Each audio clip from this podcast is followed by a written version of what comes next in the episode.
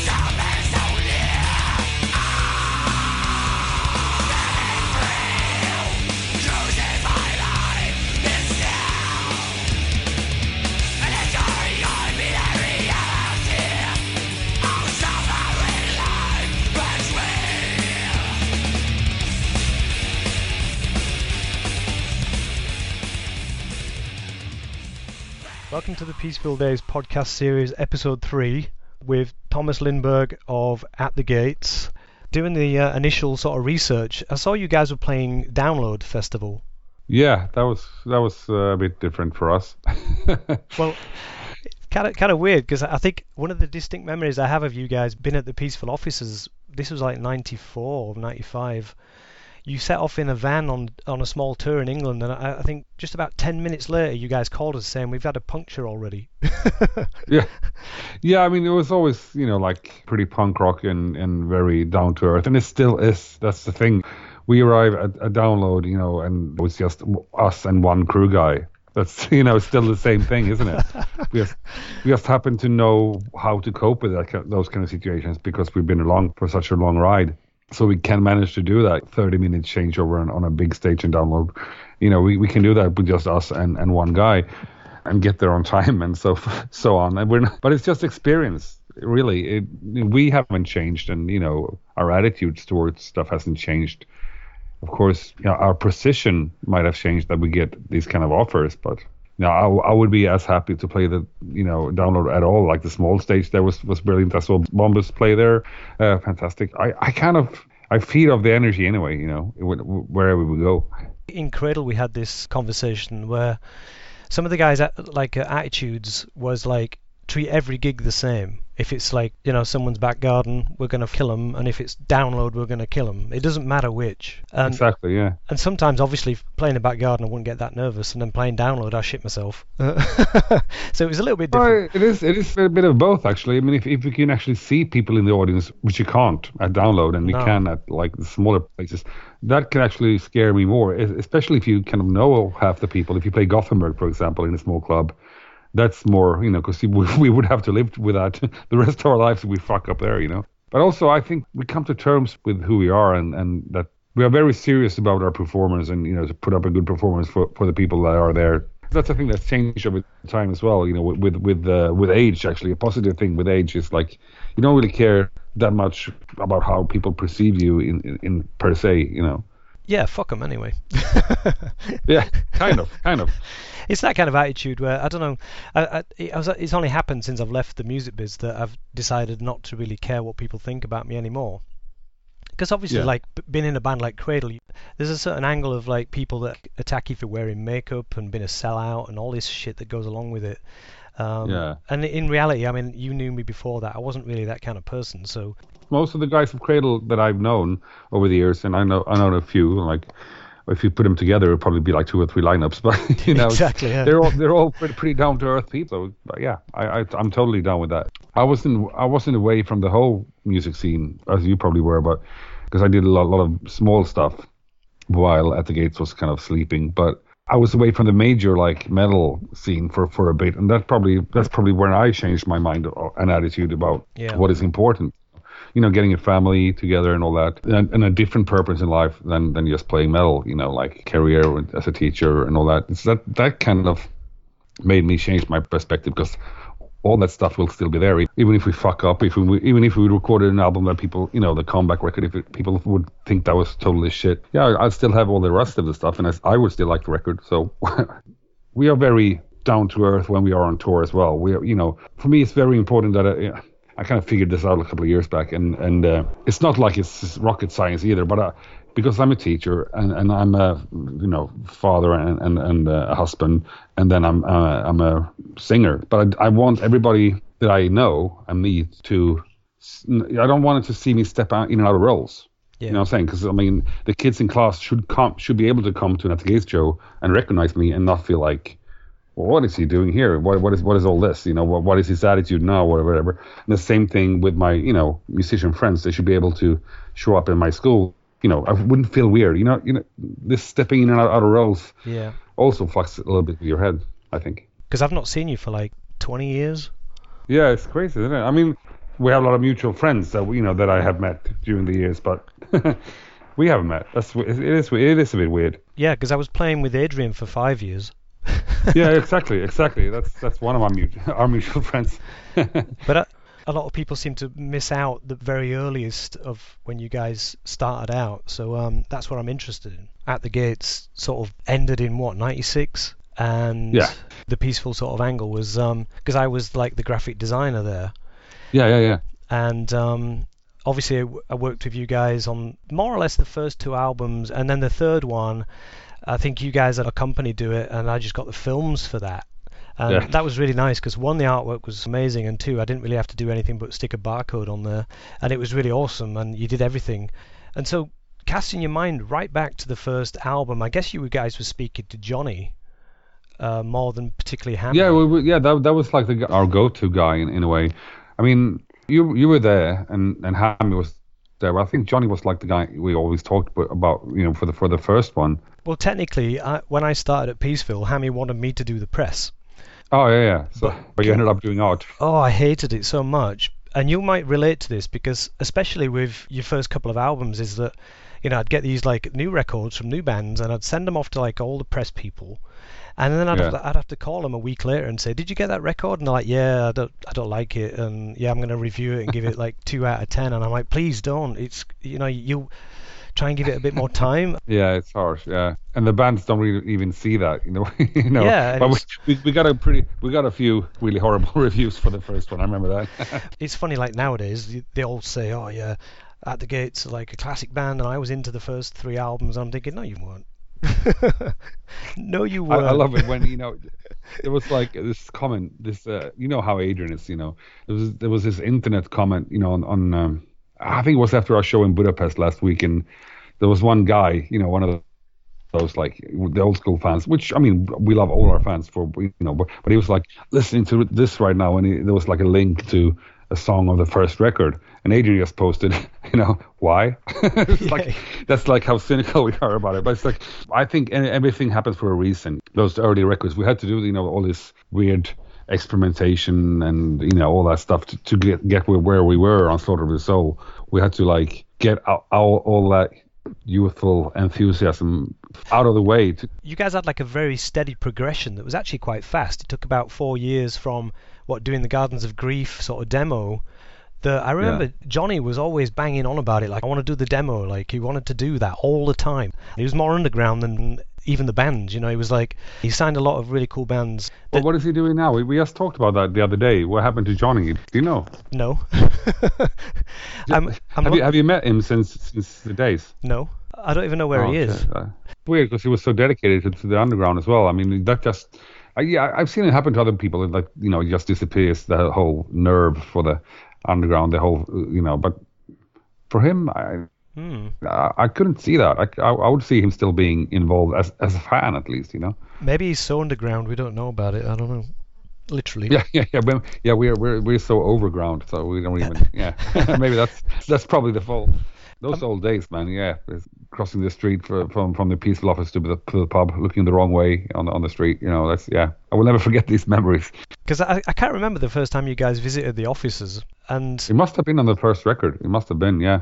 Was it just you, uh, maybe? Maybe it, first time it might have just been me or me and someone else doing press, but I probably I I remember the whole band being there at least once or twice. Because I, I remember sometimes when, if the ba- if a band was like around, we'd have to put them up Yeah. because they had nowhere to stay, and then there might be a day off, so we'd have to entertain you guys and then take you out and get drunk, and you know what I mean. But we always did that with all the bands. When whenever we play England, I, I get the same feeling still, you know, because that's that's really where where it all started. You know, of course, we had like these one or two years here in Sweden when you know you were just playing the you know the squats and the the youth clubs, whatever. But you know, when they actually got to be like almost a real band, being signed to a label and playing shows abroad, it was always England. Still feels special when we go back there, you know, because it feels like I've been in England so many times now, so it's kind of crazy. So yeah, going back to the first album, and this was something I t- spoke to Chris about, was that you guys seem to have like your first logo. Who who designed your first logo? There was always Alf, the guitar player. He was he was like the arty guy of the band. But you can see it like you know on the on the mini album or the demo. You know, he was just like more crude in a way. But then on the first record uh, for the Red and Sky's Hours, he, he he kind of developed it into these church windows thing. Yeah. Pretty weird. well, I remember getting that in the in the mail because we used to obviously mail back then, and I got this Yeah. package with um, the slide for the cover, and um, and then the logo. I think it was on like just normal paper. The actual text for "The Red in the Sky is Ours" was actually like biro drawn on a lined piece of paper. It's also Alf. Yeah, it was crazy, isn't it? Really basic. Um, and then obviously when I got it scanned onto the record, it looked perfect. And then wh- who, whose hand is that on the on the cover? That's actually Anders' hand. Right, cool. I never knew Uh, that. As I can remember it, because it's uh, the picture is actually taken by the twins' uh, father. You know, he was a hobby kind of photographer, and I, I think we we had one idea first. This really famous Swedish uh, photographer, Lennart uh, Nilsson, who takes photos like inside people. When I was a kid, he had this great book about like. You know how how a baby is, you know, in the in, in the utero and stuff like Yeah, that. It's like yeah. inside pictures. You know, really technical photography inside the human body. You know, with this weird camera he had, and he, we wanted one of his pictures inside a human heart as a cover because it was all red, you know, and it was like inside a heart. We thought that was really cool, but I think it was so expensive, and we we held we were stubborn as we always was. We held on to that idea until it came to the point of like, well, either you know we have to figure something out in two days, otherwise we're we don't have a cover, and then we kind of did this thing with his uh, father. You know, this is like a, a stone, like it's shaped as an egg or something. Yeah. Uh, and it's- yeah, and it's the same same hand and the same stone is in the video for the Kingdom Gone thing as well. It was probably an idea that I had that you know that went somehow symbolic together with the lyrics, but. Um, I'll be damned if I remember that symbolism right now. you know what I'm saying? Well, it's 25 years ago, of course. it's fine. The cover, the cover looks good with the colors and, and everything. It really, you know, it's a it's a very red cover, and people still remember it. I think that was one of the like maybe 10th or 12th albums I'd done, and I had all the information and the pictures from you guys, and everything was kind of professionally done, and I really enjoyed doing that. Johnny was always hassling, like, because obviously you were on the sub-label Deaf Records. And so Yeah. Johnny was on his desk and Hammy was on his desk, and the Hammy was like, you know, you got to do the new album for whoever, and Johnny was like, oh, and in your dinner hour, can you do this record? and I'd be like, Yeah, yeah, okay, that you know, just patch it all together. And it was like I think further down the line as I became more confident and Johnny became more confident too that the records on Deaf became more I don't know they they, they became more professional. And that was one of the sort of better ones I did at that time some of the earlier ones were so messy Didn't they do Baphomet and Vital Remains on these? yeah it was Because that's more like you know, it, it looks cool, but it, it- old school, but it looks like demos on CD. Yeah, I like that style too, because it's really like this is underground, this is how we do it. old school yeah well if if you look at Autopsy's Mental Funeral or maybe even Darkthrone's first album if you look at the back it's a complete mess because they were telling me to use like 20 different fonts and it was all it, there's no Photoshop back then so you had to just kind of guess. And then when it came back you, you couldn't afford to have it fixed. You just had to leave it. The the first album for you guys was very like all kind of the same fonts and very clear and kind of professional looking. Um, and I really liked that. It was it was a very nice album.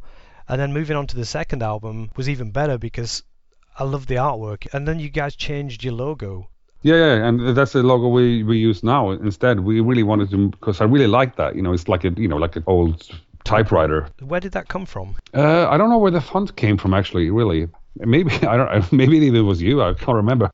The artwork was. Um, I just found it in a book. This guy, he's written books. He's done music. He used to be this really cool avant-garde artist in Sweden. This guy who did the cover, and I remember like we fell in love with that with those pictures, and we just said like, how much do you want, you know? And he, his only thing was like, is it a commercial record? Like, are you, you know, are you, are you playing commercial music? we said no, no, none whatsoever. And then he's just like, yeah, you can, you can have it for free. So he just gave us slides for free. So that's well, that was really cool. I still remember that. I guess the first album was red. You guys were like, okay, we're going to change it to like what's on the slide, which is kind of blue, and that really happened. I'm trying to now remember that uh, about the logo because we'd only just got a computer where you could print yeah. out, you could type, you know, on the screen and then print it out, and then I maybe photocopied the logo like ten times to break it up. So oh, yeah, okay, so yeah. it looks a little bit like uh, like a font, I guess. But now it's actually real. I actually broke it up with a photocopier. That's cool because I mean, yeah, the guy who did the new cover, we, we said we wanted a similar logo as with Fear Isabel in Darkness on on on like with reality, you know. Yeah. And uh, you know, it just break out people's expectations of what the record was going to be. You know, if it was a sort of a soul logo, people were expecting that. If we went all the way back to the first logo, yeah. people will be like, oh, they're they're trying to please us with this. Also. So we said like, let's do the second one, which is really clear and you know. And the, the guy was like, "Where can I find this font?" And we told him to try try to come as close as possible. I think. Yeah, it's impossible. So I, I I'll have to tell him that. I, that's actually broken up with a photocopier. I'll, I'll tell him that. yeah, because it, it was. I think that was the way I used to do it. Was um, you know, to make it kind of like grimy. Was um, yeah, yeah. just photo. I mean, the photocopier was like a cool, very cool tool for a graphic designer because it, it had that effect. I guess in Photoshop you can do that now, but it's not. It's not as much fun. And well, it, it, and it probably still will have the. You know, it will be more digital grainy, which is kind of looks weird. And it's yeah, you can see it's false, whereas this one is actually real. It's actually a physical breakdown of the ink. So that's I mean, I mean until we just talk now, I didn't realize that. So I can take credit for doing your logo, whereas you take credit for doing Yeah. the Darkthrone logo. yeah, yeah, that's true. Well, that, that's that's another story. Yeah, yeah, but that, that was long before they were, you know, they were actually a professional band, really, you know. And that was uh, again sent to us on a piece of paper that was like biro. Yeah, yeah, it was kind that's, of weird. uh, yeah, that's pretty crazy. I mean, and, and uh, Gylve, or I mean Fenriz, yeah, uh, has kind of like acknowledged that you know the whole actual logo is is me. He did the. Um, what what happened was they were you know they were doing a demo with that you know and he wanted Nicke you know to, to to draw the cover so Nicke draw this zombie creature coming out of a swamp, whatever it is, and uh, and he uh, Gilbert wanted my logo, so he put them two together, and then then it's like you know logo by Fenriz, Nicke, and Tompa, you know. So so, Ah. but but he I think he like you know did little small changes to the logo, but uh, I mean it is the same thing that I painted on on a piece of paper when I was on the phone in uh, what it m- must have been like '87 or something. So I'm gonna maybe try and and this doesn't have to go in the interview, but this is just between me and you. Um, I remember the logo coming through, and it, it was I don't know, it was very broken up, and yeah. I think Johnny or Hammy said something like I don't know, maybe just I don't know, retouch the ink because it's like broken up a little bit here and there. So I remember, not I didn't alter it. It's don't worry, I'm not like saying I, I had anything to do with it, but I sort of cleaned it up a little bit. It's not changed in any way. It's just that part of the biro was like wearing away somewhere, and I just coloured it in with black ink or something and made it more solid.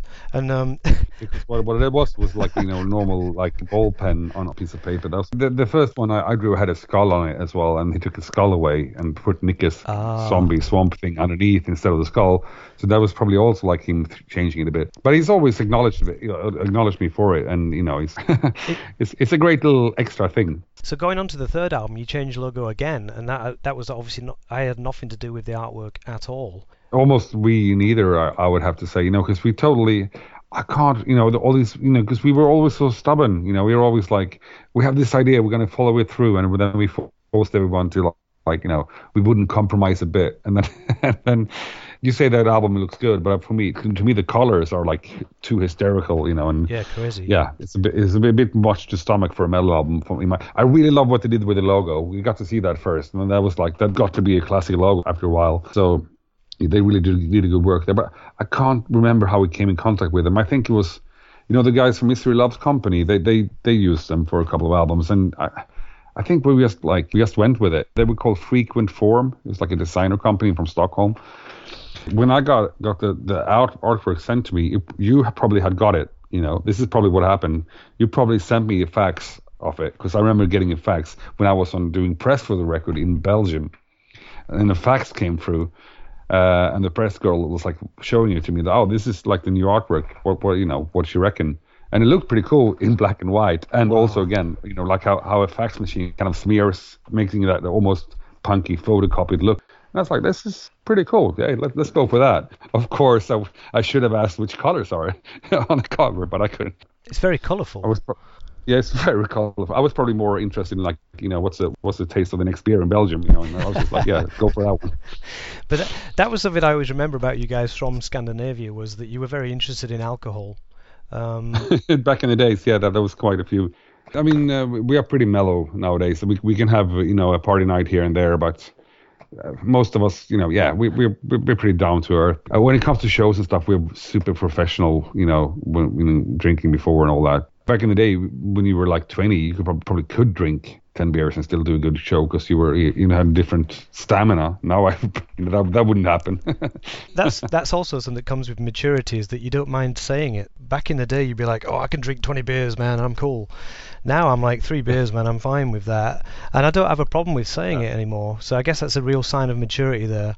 I guess that was the cool thing about back then is that i mean i could see you guys every record you were doing was getting more and more professional and sounding better, and the songwriting was getting more and more focused. You know, the sound was really coming along. Our focus and perspective changed all the time as well. We just wanted to, you know, challenge ourselves really, and and when we were 18, we wanted to, to challenge ourselves to write music that no one has written before in a way you know what i'm saying yeah mix king crimson with with morbid angel or whatever we wanted to do but then when we turned 20 or 21, that kind of thing, we had we had done that. We had totally done the weirdest death metal record you can do, and and then what is more challenging for us right now to write the more straightforward record, because that that was a challenge too to try to strip it down to the bare essential. That was another challenge, and that's that's why we did that actually. And looking back, Slaughter of Soul is kind of like every other At Gates record is more challenging and for the for the listener and everything. Even the new one, I think. Uh, Slaughter Soul is like this insular incident in our history when we did, you know, 30 minutes of straightforward, you know, verse, chorus, pang. It's all aggression, whereas all the other records are more melancholic and you know, atmospheric, and even the new one has more in common with the old, older stuff, I think. So that's very insular incident, the Slaughter of a Soul record, I, I would say. I could see there was like a big thing coming for you guys. And I think Adrian might be able to sort of back me up on this because he was in Cradle. And we were obviously touring America like with Ozzfest and really big stuff. And a lot of people would say, you know, there were young bands like uh, I can't remember what their names are, Shadows Fall. Um, yeah, all these American bands, yeah. Yeah, God forbid, all these bands, and they were all like at the gates with the fucking reason I got into metal and all this shit. And I, you know, we were like, wow, me and Adrian were like, fucking hell, if that had only happened 20 years ago, it would have been cool, right?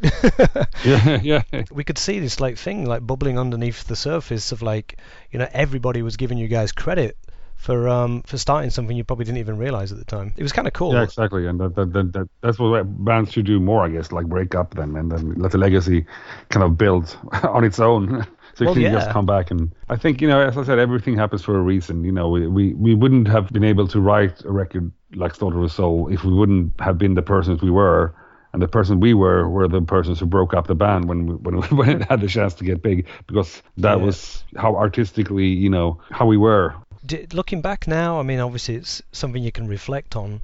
I don't know. I mean, you can't change anything, but looking back, I mean, it must be weird. Like, like I say, playing download, and even like, I think I read it might have been on your Wikipedia page where it said like number 30 in the top 50 best death metal frontmen. You know, and it's like I don't know. It's, it's weird looking back, thinking you weren't doing it for that reason at all. You were just getting up there and giving your all, and trying every record to get better and better and better. And obviously, you know, play it to as many people. It was just, I don't know, something you just did. Yes, it has to come natural. I think that's why it still works because that's what we still want to do. And as I said, you know, you know, just just before this, like the career thing was never there, and it still isn't. You know, because that's why we still want our day jobs, even if you know, even if we play download, we, we still want our fucking day jobs because it keeps our feet on the ground, and we don't have to have at the gates to pay the bills. Yeah. It's like well, what we do for fun, you know. Well, we you know we, we want to expre- express ourselves and have fun together, not like a work. We never wanted to be a work. And then, I mean, as a kid, of course, you you know you you were you were focused on the art, and also you were very kind of like aware of how people, as we talked about the first thing, like how people looked at you and you know you wanted to have as much attention as possible when you were 18 of course but you didn't want to compromise with your art so that's yeah it's kind of like A fine balance. that's why that's why we're still here yeah So just to finish on, I've got to I've got to thank Dan Tobin for setting up this because when I asked Peaceville if they had any contact with you, they said, "Oh, we can try," and then it went nowhere. So I just messaged like Dan from an old email address, and he replied saying, "Yeah, Tomas was here like two days ago from download. Here's his email yeah address." that's, that's pretty cool yeah So, so I got to yeah thank. we, we have stayed in touch the whole time me and dan because you know because as you were saying you you kind of left the scene there but dan kind of you know joining Earache he stayed on with us through through a very important part of our career as well as well as being there you know back in the Peaceville days. All those people back in tho- those days you know that that doesn't just go away that, No. that kind of feeling you know. It's kind of like as a lot of us, lot, at least a lot of you English people um, from the Peaceville Days have played in several of these bands, and I think that you know, like an Anathema, My Dying Bride, you know, Cradle, you shared a pretty hand, pretty, a lot of members, you know. Martin Powell, for example, played in all three, right? You know, Yep. and and um, I, I'm I'm just thinking like it, it is for a reason because it's kind of like this connection that will not go away from these old days. We we did it for the right reason then when we st- we are still here, kind of lifers in one in one sense or the other, you know.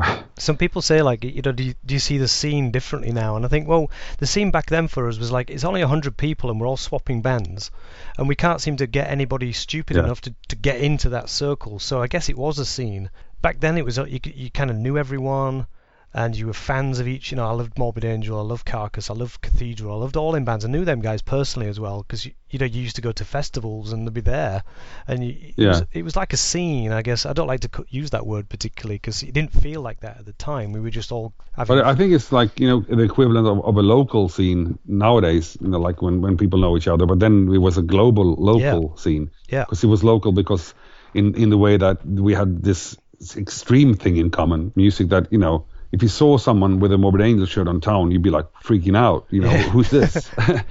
why, why do I, don't I know this guy? So that still happens to me sometimes. And I, you know, I walk the street and I see a guy with an autopsy shirt. I like, it's like, you know, say hello to him. And after like five minutes, I was like, I don't know that guy. Before you knew everybody that had an autopsy shirt in the world, probably. I mean, it's like the first nihilist shirt. You know, the first one, you know, the one that Chris is wearing for the cover of Severed Survival. Yeah. There was like there was 20 of those made, and I know Nick uh, back in the day because he sent them all out, and I, I have one, of course, you know, you know. But it's like he knew exactly which 20 people in the world had that shirt. It's it's always been a question I wanted to ask Phil Anselmo because um, Darkthrone he seemed to be a fan of theirs, Yeah. and I was the person who was sending out those promo cassettes that we did for free.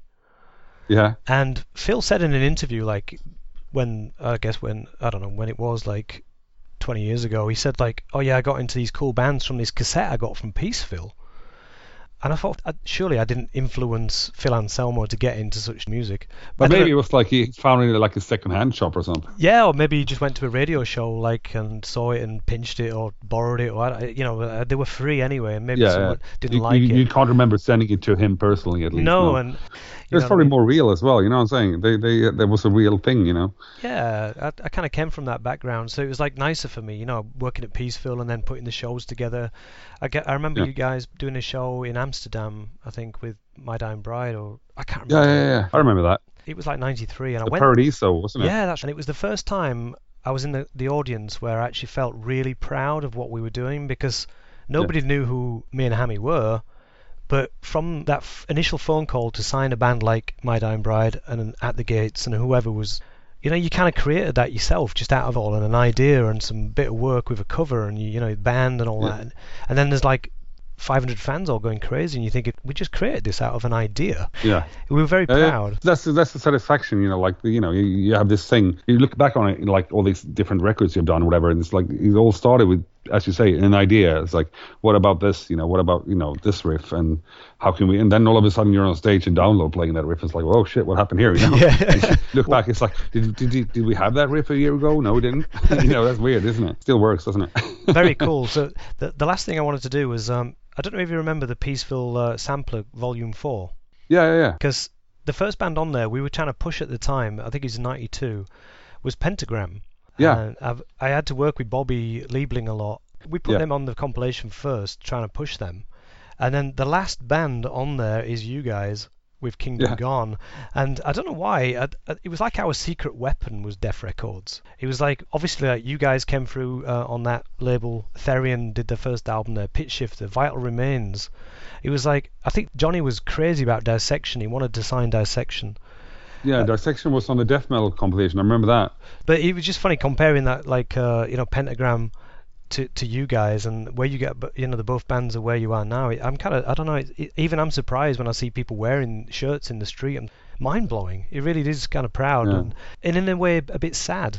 I wish it would have been like that when you guys were really trying back then. Well, I mean, yeah, as I said, everything happens for a reason. We we didn't. I th- I don't think we ever really became bitter, you know, and not even when we were doing the really small stuff, because we, you know, everything was new. everything was like, shit, we're doing this. You're too drunk to It realize. Yeah, maybe too. But I, I think we, you know, just we came from the bedroom, just like you know, screaming along to Possessed Records in the in the bedroom, just like three years, four years earlier than playing that Paradiso show. You know, so that's that's not a lot of years to, go that far. So that's that we, we were already happy to be there. You know what I'm saying? Yeah, it was a very good show. I remember that show, and I think My Dying Bride were sleeping in the van outside. Um, oh shit, yeah, probably, yeah. I remember one of those tours. We, Anathema and us, we slept on the on the fucking pavement outside a club in in Holland. Yeah, I Yeah. remember. I think I might have been there. There was a mattress outside. I can't remember. Yeah, yeah, yeah. Darren and those guys. Yeah, shit, yeah. Um, So thanks for your time, Tomas. Oh, thank you, man. No, no worries. It was good times traveling back in time for a bit. it always feels like that's a special place. And when I look at pictures, like you know, it's really like you know, shit. This is where we started. Really, what came after with Slaughter of Soul and all that. That was just like Yeah, that just happened. But Yeah. the the Peaceville days, that was like that was our start, really. true meaning of underground.